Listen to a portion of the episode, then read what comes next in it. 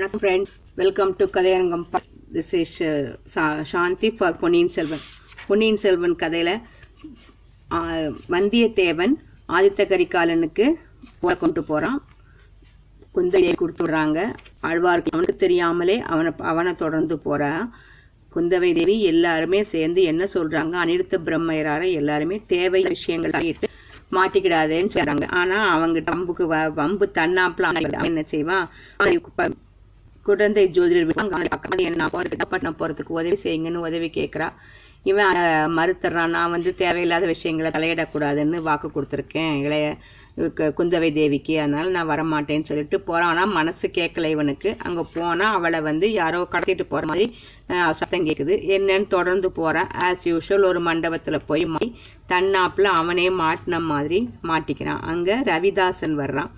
என்ன நடக்குது என்ன, பழுவூர் இளையராணியின் பெயரை ரவிதாசன் கூட போகத்தான் இணங்கி ரவிதாசன் வந்து என் கூட வா அப்படின்னு கூப்பிடுறான். இவன் வர முடியாது. அப்புறம் பழுவூர் இளையராணி பேரை சொன்னவனே அவன் கூட ஒத்துக்கிறான். நான்னு போனா வேண்டான்னு சொல்லிட்டு போனா அவனை கட்டி பய சரி அப்படியும் நந்தினி தயவு இருந்தா நம்ம தப்பிச்சுக்கலாமேன்னா. இதை சொன்ன உடனே நம்ம எப்படி விட்டோம் அப்படின்னு நினைச்சிட்டு அது ரொம்ப வியப்பா இருக்கு. என்றும் மோகம் என்றும் பெரிய சொல்லு இதைத்தான் போலும். எவ்வளவு பயங்கரமான சதிச்செயலில் ஈடுபட்டு இருக்கிறது. ஆயினும் அவளை சந்திப்பதற்கு சந்தர்ப்பம் கிடைத்தது என்றால் அதை பயன்படுத்தி கொள்ள அவன் மனசுல ஒரு ஆர்வமும் எழு. அந்த ஆர்வம் அவனை அடக்க மாட்டாம தண்ணீரி எழுந்துச்சு. யோசிச்சு பார்ப்பதற்கு முன் அவன் வாயி வருகிறேன் என்று சொல்லிருச்சு. ஆனா வேற கூறியது போல இத்தனை பேர் கூட தனியாக சாத்தியம் கிடையாது. சிறிது அவகாசம் கிடைத்தால் ஏதோ ஒரு உபாயம் தென்பட்டாலும் தென்படலாம். அத்துடன் இந்த சத்தை பற்றியும் இயக்கங்களை பற்றியும் இன்னும் தெரிக்கலாம் அப்படின்னு ஓகேங்கிறான். காஞ்சிபுர அங்கே மழலை மொழியில் அடிக்கடி வந்தியத்தேவன் வந்து கொண்டிருந்தது. அந்த சிறுவன் யார், சக்கரவர்த்தி என்று இவங்க எல்லாரும் ஏன் கூட முக்கிய சத்ரு என்று அந்த சிவன் யார் குறிப்பிட்டான். இந்த கேள்விக்கெல்லாம் அவனுடைய மனத்தில் பதில்களும் தோன்றிக் கொண்டிருந்தன. நினைக்க நினைக்க பயங்கரம் அதிகமாகிக் கொண்டிருந்தது. கடவுளே, இவற்றுக்கெல்லாம் முடிவு எப்போது அப்படின்னு ஒரு குரல் கேக்கு. வெகு சீக்கிரத்தில் அப்படின்னு இன்னொரு குரல் அவனுக்குள்ளேயே சொல்லிக்கிச்சு. அவர்கள் அதிசய ஊகலம் போய்கொண்டே இருந்தது. வாய்க்கால்கள் காடு மேடுகளை தாண்டி ஒரு கணமும் போய்கொண்டிருந்தது. வெள்ளம் பெருக்கெடுக்கூடிய மண்ணின் நதியம் படி அப்பால் திருப்புறம் எல்லையை அடைந்தது. பள்ளிப்படையை சுற்றிலும் மண்டியிருந்த காட்டுக்குள்ளும் பிரவேசித்தது. நூறு வருஷங்களுக்கு முன் கட்டப்பட்டு பாழடைந்து முன்னொரு தடவை நம்ம பார்த்திருக்கோம்.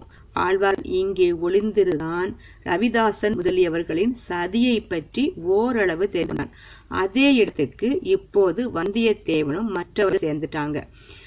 பள்ளிப்படை ஒரு பக்கத்து சுவர் ஓரமாக வந்தியத்தேவனையும் குதிரையையும் அழைத்து வந்தார்கள். அப்பனே, சற்று நீ இங்கேயே இரு, உன்னை கூப்பிட வேண்டிய சமயத்தில் கூப்பிடுகிறோம்.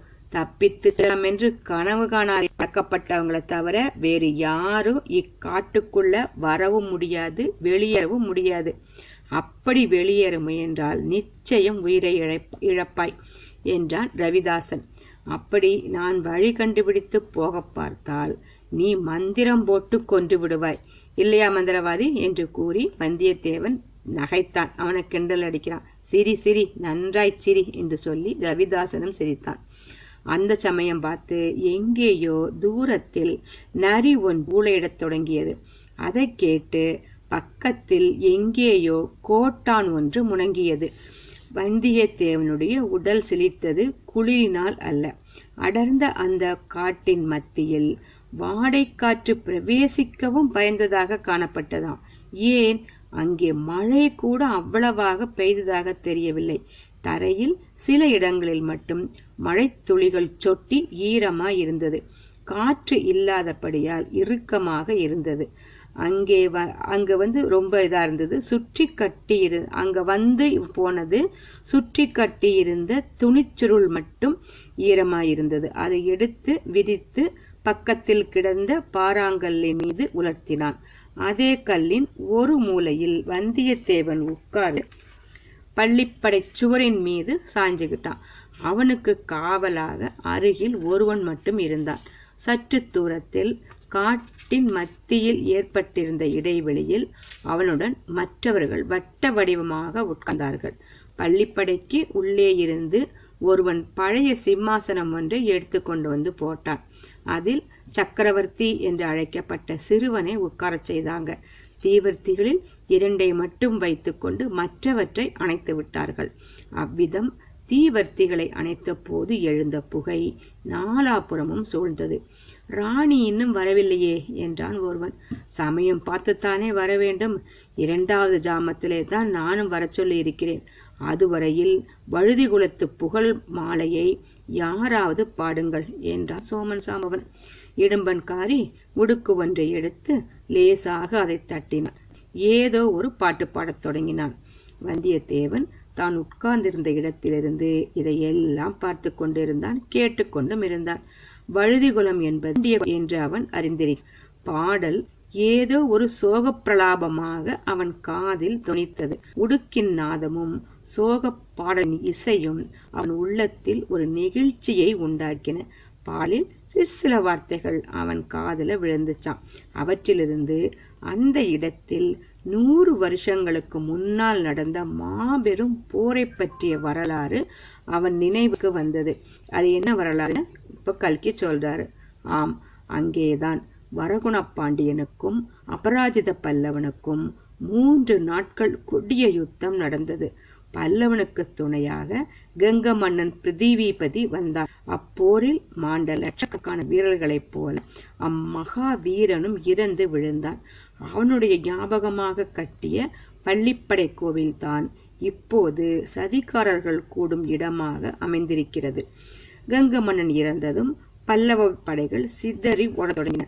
பாண்டிய சைன்யத்தில் வெற்றி நிச்சயம் என்று தோன்றியது. இந்த சமயத்தில் தான் சோழர் படைகள் பல்லவர்களின் உதவிக்கு வந்தன. ஏற்கனவே நம்ம பார்க்க அந்த சோழர் படைகள் வந்ததே வந்து ஒரு சமயம் பல்லவருக்கும், ஒரு சமயம் பாண்டியருக்கும், இன்னொரு பக்கம் மற்றவங்களுக்கு சப்போர்ட் பண்ணி சப்போர்ட் பண்ணியே தான் பெருசா வந்துட்டாங்கிறது. வீரத்தை மட்டுமே அடிப்படையா வச்சு ஒரு ஒருத்தர் கூடவும் உதவிக்கு வந்து அவங்க வந்து பெரிய பெரிய ராஜ்யத்தை ஆக்கிக்கிட்டாங்க. அந்த மாதிரி அந்த மாதிரி பல்லவர்களின் உதவிக்கு சோழர் படைகள் வருது. இந்த சமயத்துல அந்த சமயத்துல படைக்கு தலைமை வகித்து திருமேனியில் தொன்னூற்றாறு பொன் சுமந்த விஜயாலய சோழன் வந்தான். இரண்டு கால்களையும் முன்னமே இழந்திருந்த அவ்வீர பெருங்கிழவனை நாலு பேர் தூக்கி கொண்டு வந்தாங்களாம். இரண்டு கைகளிலும் இரண்டு நெடிய வாள்களை ஏந்தி கொண்டு அவன் பாண்டியர் சைன்யத்தில் புகுந்தான். இரண்டு வாள்களையும் சக்கராகாரமாக சுழற்றி கொண்டே போனான். இப்படி சர்ன்னு சுத்திக்கிட்டே போறது. இது ரொம்ப விவரிச்சிருந்திருக்காரு. முதல் பாகத்துல வந்து இந்த போரை பத்தின விவரங்கள் ரொம்ப இருக்கும்.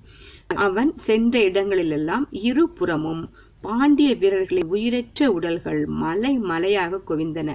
சிதறி ஓடிய பல்லவ சேனா வீரர்கள் திரும்பி வரத் தொடங்கினார்கள்.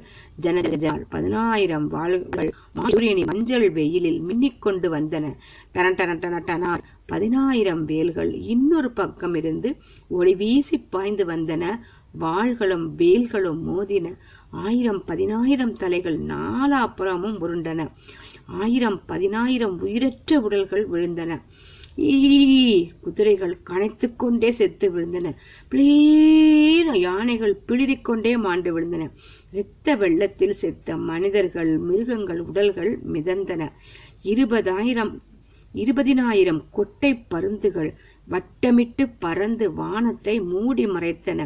முப்பதினாயிரம் நரிகள் ஊளையிட்டு கொண்டு ஓடி வந்து போர்க்களத்தை சூழ்ந்து கொண்டன. ஐயோ என்று ஐம்பதினாயிரம் ஓலக்குரல்கள் ஒன்றாய் சேர்ந்து எழுந்தன. விடாதே, பிடி, துரத்து, வெட்டு, குத்து, அவ்வளவு போர்க்கள காட்சியை வர்ணிக்கிறார் கல்கி. இவ்விதம் நூறாயிரம் குரல்கள் முழங்கின. பதினாயிரம் ஜெய பேரிகைகள் தம் தம் தம் என்று சப்தித்தன.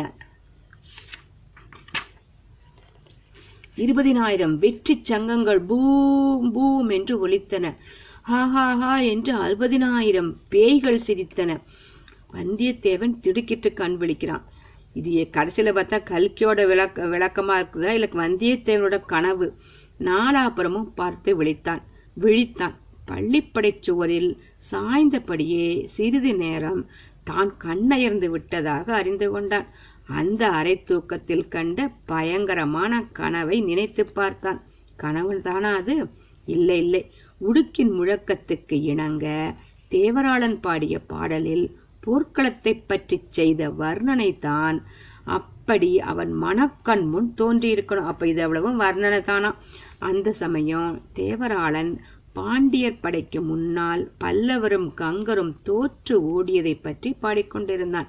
அதை கேட்டுக்கொண்டிருந்தவர்கள் சிரித்த களிச்சிரிப்புத்தான் அப்படி அநேகாயிரம் பேய்களின் சிரிப்பை போல ஒலித்து வந்தியத்தேவனை திடுக்கிட்டு கண்விழ்க்க செய்திருக்க வேண்டும். உடுக்கு முழக்கம் திடீரென்று நின்றது. தேவராளனும் பாட்டை உடனே நிறுத்தினார். சற்று தூரத்துல ஒரு தீவிர்த்தி வெளிச்சம் தெரியுது. அது நெருங்கி நெருங்கி வந்தது. தீவிர்த்தி வெளிச்சத்தை தொடர்ந்து ஒரு பல்லக்கு வந்தது. பல்லக்கை சுமந்து வந்தவர்கள் அதை கீழே இறக்கி வைத்தார்கள். பல்லக்கின் திரைகள் விலகின. உள்ளே இருந்து ஒரு ஸ்திரீ வெளியில வந்தாள். யாரது? ஆமா, அவள் பழுவூர் ராணி நந்தினி தான்.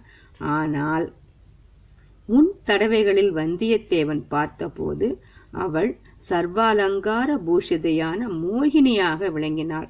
இப்போது தலைவிரி கோலமான உக்ர துர்காதேவியாக காட்சி தந்தாள்.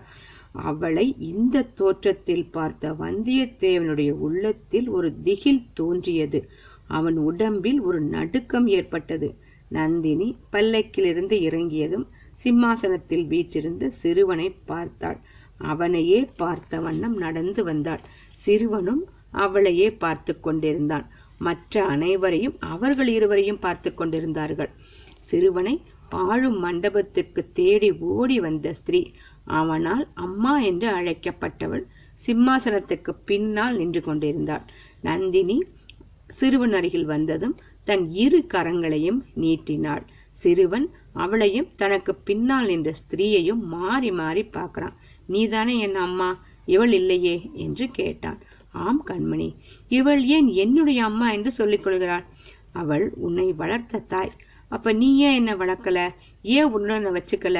இவள் எதற்காக என்னை எங்கேயோ மலை கோயில் ஒழித்து வைத்துக் கொண்டிருக்கிறாள்? கண்மணி, உன் தந்தையின் விருப்பத்தை நிறைவேற்றுவதற்காகத்தான். உன் தந்தையை கொன்றவர்களை பழிக்கு பழி வாங்குவதற்காகத்தான். ஆமா, அது எனக்கு தெரியும் என்று சிறுவன் எழுந்து நந்தினியை அணுகினான். நந்தினி அவனை தன் இரு கரங்களாலும் அணைத்து கொண்டாள். உச்சி முகந்தாள். சிறுவனும் அவளை கெட்டியாக பிடித்து கட்டி கொண்டான். சிறு மறுபடியும் அவன் தன்னை விட்டு போகாமல் இருக்கும் பொருட்டு அவன் அப்படி பிடித்து கொண்டான் போலும். ஆயினும் இந்த காட்சி நீடித்திருக்கவில்லை. அவனுடைய பிஞ்சு கரங்களை நந்தினி பலவந்தமாக எடுத்து தன்னை விடுவித்துக் கொண்டாள். சிறுவனை சிம்மாசனத்தில் உட்கார வைத்தாள். மீண்டும் பல்லக்கின் அருகில் சென்றாள். அதன் உள்ளிருந்து நாம் முன் பார்த்திருக்கும் வாளை எடுத்துக்கொண்டாள். ஞாபகம் இருக்கா? வந்தியத்தேவன் கூட ஒரு பல்லட கொல்லன் பட்டறையில் அந்த அந்த வாளை பார்த்தேன்னு சொல்லியிருந்தான் தெரியுமா? அந்த புலிச்சின்னம் பறித்த மீன் சின்னம் பொறித்த வாள் அது. அதனுள்ளிருந்து நாம் முன் பார்த்திருக்கும் வாளை எடுத்துக்கொண்டான். சிறுவனை சிம்மாசனத்தில் உட்கார வைத்தாள். மீண்டும் பல்லக்கின் அருகில் சென்றாள். அதன் உள்ளிருந்து தான் நாம் முன் பார்த்திருக்கும் வாளை எடுத்துக்கொண்டாள். பல்லக்கு தூக்கி வந்தவர்களை பார்த்து ஏதோ சமிக்ஞை செய்தாள். அவர்கள் பல்லக்கை தூக்கி கொண்டு சற்று தூரத்தில் போய் மறைவாக உட்கார்ந்துகிட்டாங்களாம். நந்தினி மீண்டும் சிம்மாசனத்தின் அருகில் வந்தாள். கத்தியை அந்த சிம்மாசனத்தின் மீது குறுக்காக வைத்தாள். சிறுவன் அதை அடங்க ஆர்வத்துடன் பார்த்து கொண்டே, நான் இதை கையில் எடுக்கலாமா என்று கேட்டான். சற்று பொறு என் கண்மணி என்றாள் நந்தினி. பிறகு ரவிதாசன் முதலியவர்களையும் வரிசை கிரமமாக உற்று பார்க்கிறார். சபதம் எடுத்துக்கொண்டவர்களை தவிர இங்கு வேறு யாரும் இல்லையே என்று கேட்டான். இல்லை தேவி என்றான் சோமன் சாம்பவன். ரவிதாசனை பார்த்து நந்தினி சேனாதிபதி என்று ஆரம்பித்தாள். ரவிதாசன் சிரித்தான். இன்றைக்கு உமக்கு சிரிப்பாய் இருக்கிறது. அடுத்த மாதம் இந்த நாளில் எப்படி இருக்குமோ யார் கண்டது? தேவி, அந்த நல்ல நாள் எப்போது வரப்போகிறது என்று எத்தனையோ காலமாக நாங்கள் காத்துக்கிட்டு இருக்கோம். ஐயா, நாமும் ஒரு சிலர். நம் சக்கரவர்த்தி சின்னஞ்சிறு குழந்தை. சோழராஜ்யம் மகத்தானது. சோழர்களின் சேனாபலம் அளவற்றது. நாம் அவசரப்பட்டிருந்தோமானால் அடியோடு காரியம் கெட்டு போயிருக்கும். பொறுமையாக இருந்ததினால் இப்போது காரிய சித்தி அடையும் வேளை நெருங்கியிருக்கிறது.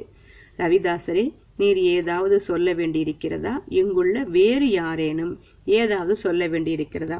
இது அவ்வளவும் நந்தினியோட வார்த்தைகள். இது அவ்வளவும் என்ன சதித்திட்டம் என்னங்கிறது இனிமேதான் தெரிய போகுது.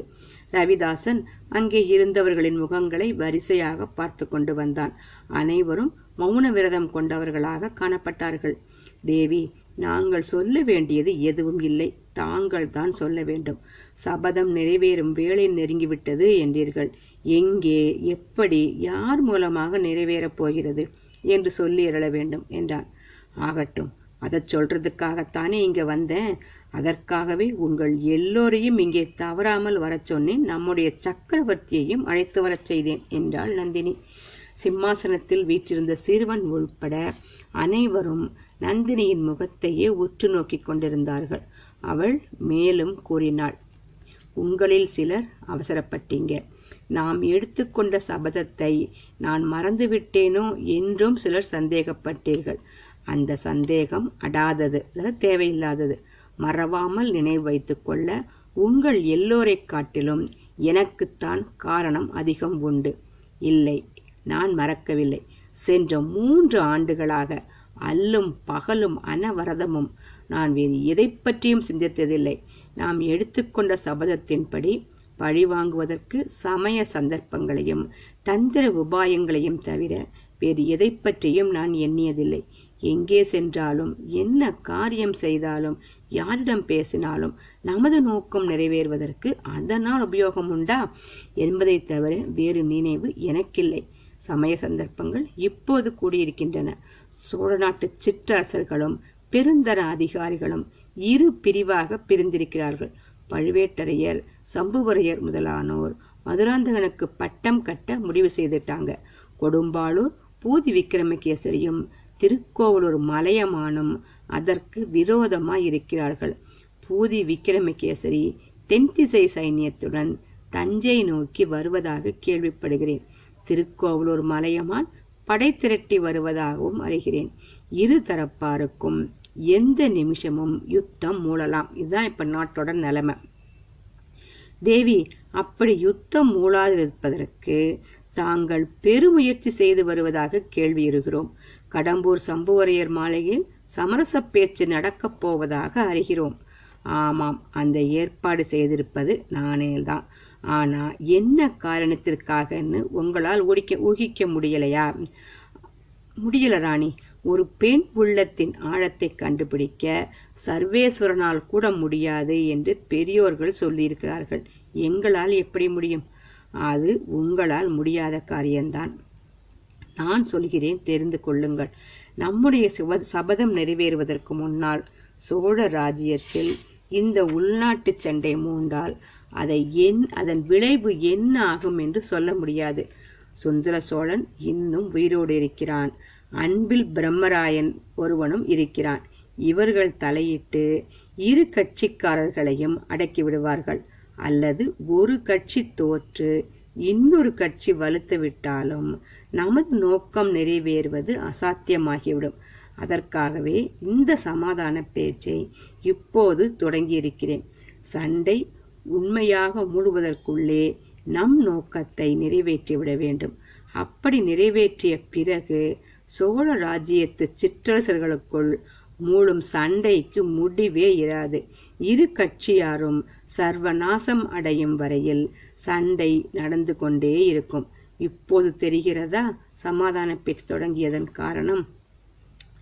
இதை கேட்டதும் அங்கே சூழ்ந்து நின்றவர்கள் எல்லோருடைய முகங்களிலும் வியப்புக்கும் உற்சாகத்துக்குமான அறிகுறிகள் காணப்பட்டன. பழுவூர் இளையராணியின் மதி நுட்பத்தை வியந்து அவர்கள் ஒருவருக்கொருவர் மெல்லிய குரலில் பேசிக்கொண்டார்கள். ரவிதாசனுக்கும் ஆச்சரியப்படாமல் இருக்க முடியல. தேவி, தங்களுடைய அபூர்வமான முன் யோசனை திறனை வியக்கிறோம். சமாதான பேச்சின் கருத்தை அறிந்து கொண்டோம். ஆனால் சபதம் நிறைவேறும் நாள் நெருங்கிவிட்டது என்கிறீர்கள். அதை நடத்துவது யார், எப்படி, எப்போது என்றான். அதற்கும் சேர்த்துத்தான் இந்த யுக்தி செய்திருக்கிறேன். சமாதான பேச்சு என்ற வியாஜியத்தின் பேரில் நமது முதற் பகைவனை கடம்பூர் சம்புவரையர் மாளிகைக்கு வரும்படி அழைப்பு அனுப்பியிருக்கிறது. அவன் அங்கே கட்டாயம் வந்து சேர்வான். நம்முடைய சபதத்தை அங்கேதான் நிறைவேற்றியாக வேண்டும். வீரபாண்டிய சக்கரவர்த்தியின் ஆபத்துதவிகளே, உங்களுடைய பழி தீரும் வேளை நெருங்கிவிட்டது. இன்றைக்கு சனிக்கிழமை அல்லவா? அடுத்த சனிக்கிழமைக்குள் நம்முடைய சபதம் நிறைவேறிவிடும். அங்கே இருந்த இரு பேர்களும் ஏக காலத்தில் ஆகா ஆகாங்கிறாங்களாம். சிலர் துள்ளி குதிக்கிறாங்களாம். உடுக்கு வைத்திருந்தவன் உற்சாக மிகுதியால் அதை இரண்டு தடவை தட்டினான். மரக்கிளைகளில் தூங்கிக் கொண்டிருந்த ஆந்தைகள் விழித்து உரிமை கொண்டு வேறு கிளைகளுக்கு தாவின. வௌவால்கள் சடசடவென்று சிறகுகளை அடித்து கொண்டு ஓடின. வந்தியத்தேவனுடைய குதிரை உடம்பை சிரித்து கொண்டது. வந்தியத்தேவனும் நிமிர்ந்து பார்க்கிறான். நந்தினி தன்னை சுற்றி இருந்தவர்களிடம் ஏதோ பரபரப்பு தரும் விஷயத்தை சொல்லிக் கொண்டிருந்தான் என்பது மட்டும்தான் தெரிந்தது. அவளுடைய பேச்சு ஒன்றும் அவன் காதில விழல. ரவிதாசன் மற்றவர்களுடைய உற்சாகத்தை கையமர்த்தி அடக்கினான். தேவி, தங்களுடைய கடைசி வார்த்தை எங்களுக்கு அளவில்லாத குதூகலத்தை அளித்திருக்கிறது. நமது முகர் முதற் பகைவனை கொன்று பழி முடிக்கும் காலம் இவ்வளவு அண்மையில் வந்திருப்பதை எண்ணி கழிக்கிறோம். ஆனால் பழி முடிக்கும் பாக்கியம் யாருக்கு என்று கேட்டான். அதற்கு நமக்குள் போட்டி ஏற்படுவது இயற்கைதான். அதை யாருக்கும் மனத்தாங்கள் இல்லாத முறையில் முடிவு செய்வதற்காகவே வீரபாண்டியரின் திருக்குமார சக்கரவர்த்தியை இங்கு அழைத்து வரச் செய்தேன். வீரபாண்டியரின் கத்தியும் இதோ இருக்கிறது. இந்த சின்னஞ்சிறு குழந்தை தந்தையின் கத்தியை தொட்டு நம்மில் எவர் கையில் கொடுக்கிறதோ அவர் பழி முடிக்க வேண்டும். மற்றவர்கள் அக்கம் பக்கத்தில் உதவிக்கு சித்தமாக நிற்க வேண்டும். ஏற்றுக்கொண்டவர் தவறிவிட்டால் மற்றவர்கள் முன்வந்து முடிக்க வேண்டும். கடம்பூர் மாளிகைக்குள்ளேயே நான் இருப்பேன். இடும்பன்காரி கோட்டை காவலர்களில் ஒருவனாக இருப்பான். பழி முடிக்கும் பொறுப்பு ஏற்றுக்கொண்டவர் மாளிகைக்குள் பிரவேசிப்பதற்கு நாங்கள் உதவி செய்வோம். இந்த ஏற்பாடுகளுக்கெல்லாம் சம்மதம்தானே? ஆபத்துதவிகள் ஒருவரையொருவர் ஆர்வத்துடன் பார்த்து கொண்டிருந்தார்கள். எல்லோருக்கும் அந்த ஏற்பாடு சம்மதமாகவே தோன்றியது. ரவிதாசன் கூறினான், தாங்கள் சொன்னது சரியான ஏற்பாடுதான். அதற்கு நாங்கள் சம்மதிக்கிறோம். ஆனால் இன்னும் ஒரு விஷயம். பழி முடிக்கும் பொறுப்பு யாருக்கு கிடைக்கிறதோ அவர் சொல்கிறபடி மற்றவர்கள் கண்டிப்பாக கேட்கிறது என்று வைத்துக் கொள்ள வேண்டும். சக்கரவர்த்திக்கு பிராயம் வருகிற வரையில் பழி முடித்தவன் இட்டதே சட்டம் என்று மற்ற அனைவரும் நடந்து கொள்ள வேண்டும். இதை கேட்ட நந்தினியின் முகத்தில் புன்னகை அரும்பியது. என்னையும் உட்படுத்தித்தானே சொல்கிறீர் என்று கேட்டாள். ஆம் தேவி, விதிவிலக்கு செய்ய முடியாது என்றாள் ரவிதாசன். சந்தோஷம். இப்போது ரவிதாசன் கூறியதும் உங்கள் எல்லோருக்கும் சம்மதம்தானே என்று நந்தினி மற்றவர்களை நோக்கி வினவினாள். எல்லோரும் ஒருவரையொருவர் பார்த்தார்கள். மறுமொழி சொல்வதற்கு தயங்கினார்கள். சிலருக்கு அந்த ஏற்பாடு சம்மதமில்லை என்று தோன்றியது. சோமன் சாம்பவன் வந்து அது எப்படி நியாயமாகும்? நமக்கு எல்லா உதவியும் அளித்து வரும் தேவியை எப்படி பொது விதிக்கு உட்படுத்த முடியும் என்று கேட்டான். அதுக்கு நந்தினி, என்னை பற்றி கவலை வேண்டாம். நான் உயிர் வாழ்ந்திருப்பதே வீரபாண்டிய சக்கரவர்த்தியின் கொடூர கொலைக்கு பழி வாங்குவதற்காகத்தான். அந்த பழியை முடித்து கொடுக்கிறவர் யாராயிருந்தாலும் அவருக்கு நான் என்றென்றும் அடிமையாக இருக்க சித்தம் என்றாள் நந்தினி. பின்னர் இந்த பேச்சுக்களை எல்லாம் புரிந்தும் புரியாமலும் கேட்டுக்கொண்டிருந்த சிறுவனை நந்தினி தேவி பார்த்து, என் கண்மணி, இந்த வீரவாள் உன் தந்தையினுடையது. இதை உன் பிஞ்சு கைகளினால் எடுத்து இங்கே உள்ளவர்களில் உனக்கு யாரை அதிகமாக பிடிக்கிறதோ அவர்களிடம் கொடு என்றாள். ரவிதாசன் சற்று அருகில் வந்து, சக்கரவர்த்தி, எங்களை எல்லாம் நன்றாய் பாருங்கள். எங்களில் யார் வீரன் என்றும் தைரியசாலி என்றும் தங்களுக்கு தோன்றுகிறதோ அவனிடம் இந்த பாண்டிய குலத்து வீரவாளை தொட்டு கொடுங்கள் என்றான். சிம்மாசனத்தில் வீற்றிருந்த சிசு சக்கரவர்த்தி சுற்றுமுற்றும் பார்த்தார். எல்லோரும் அடங்காத ஆவலுடனும் பரபரப்புடனும் சக்கரவர்த்தியின் முகத்தை பார்த்து கொண்டிருந்தார்கள். ஒவ்வொருடைய கண்களும் என்னிடம் கொடுங்கள், என்னிடம் கொடுங்கள் என்று கெஞ்சும் பாவத்தை காட்டின. ரவிதாசனுடைய முகமும் கண்களும் மட்டும் என்னிடம் கொடுங்கள் என்று அதிகாரபூர்வமாக பயமுறுத்தி கட்டளையிட்டன. சிறுவன் இரண்டு மூன்று தடவை எல்லோரையும் திருப்பி திருப்பி பார்த்த பின்னர் கத்தியை கையில் எடுத்தான். அதை தூக்க முடியாமல் தூக்கினான். அனைவனுடைய அனைவருடைய பரபரப்பும் சிகரத்தை அடைந்தது. அந்த சிறுவன் சிசு சக்கரவர்த்தின்னு கல்கி சொல்ற சிறுவன் யார்கிட்ட வாழை கொடுக்க போறாங்க கொடுக்க போறாரு, என்ன பழியது, என்ன, யாரை பழி தீக்கிறதுக்காக இந்த சதித்திட்டம், என்ன சதித்திட்டம் அப்படிங்கிறத பற்றி அடுத்த பதிவில் பார்க்கலாம். Okay friends.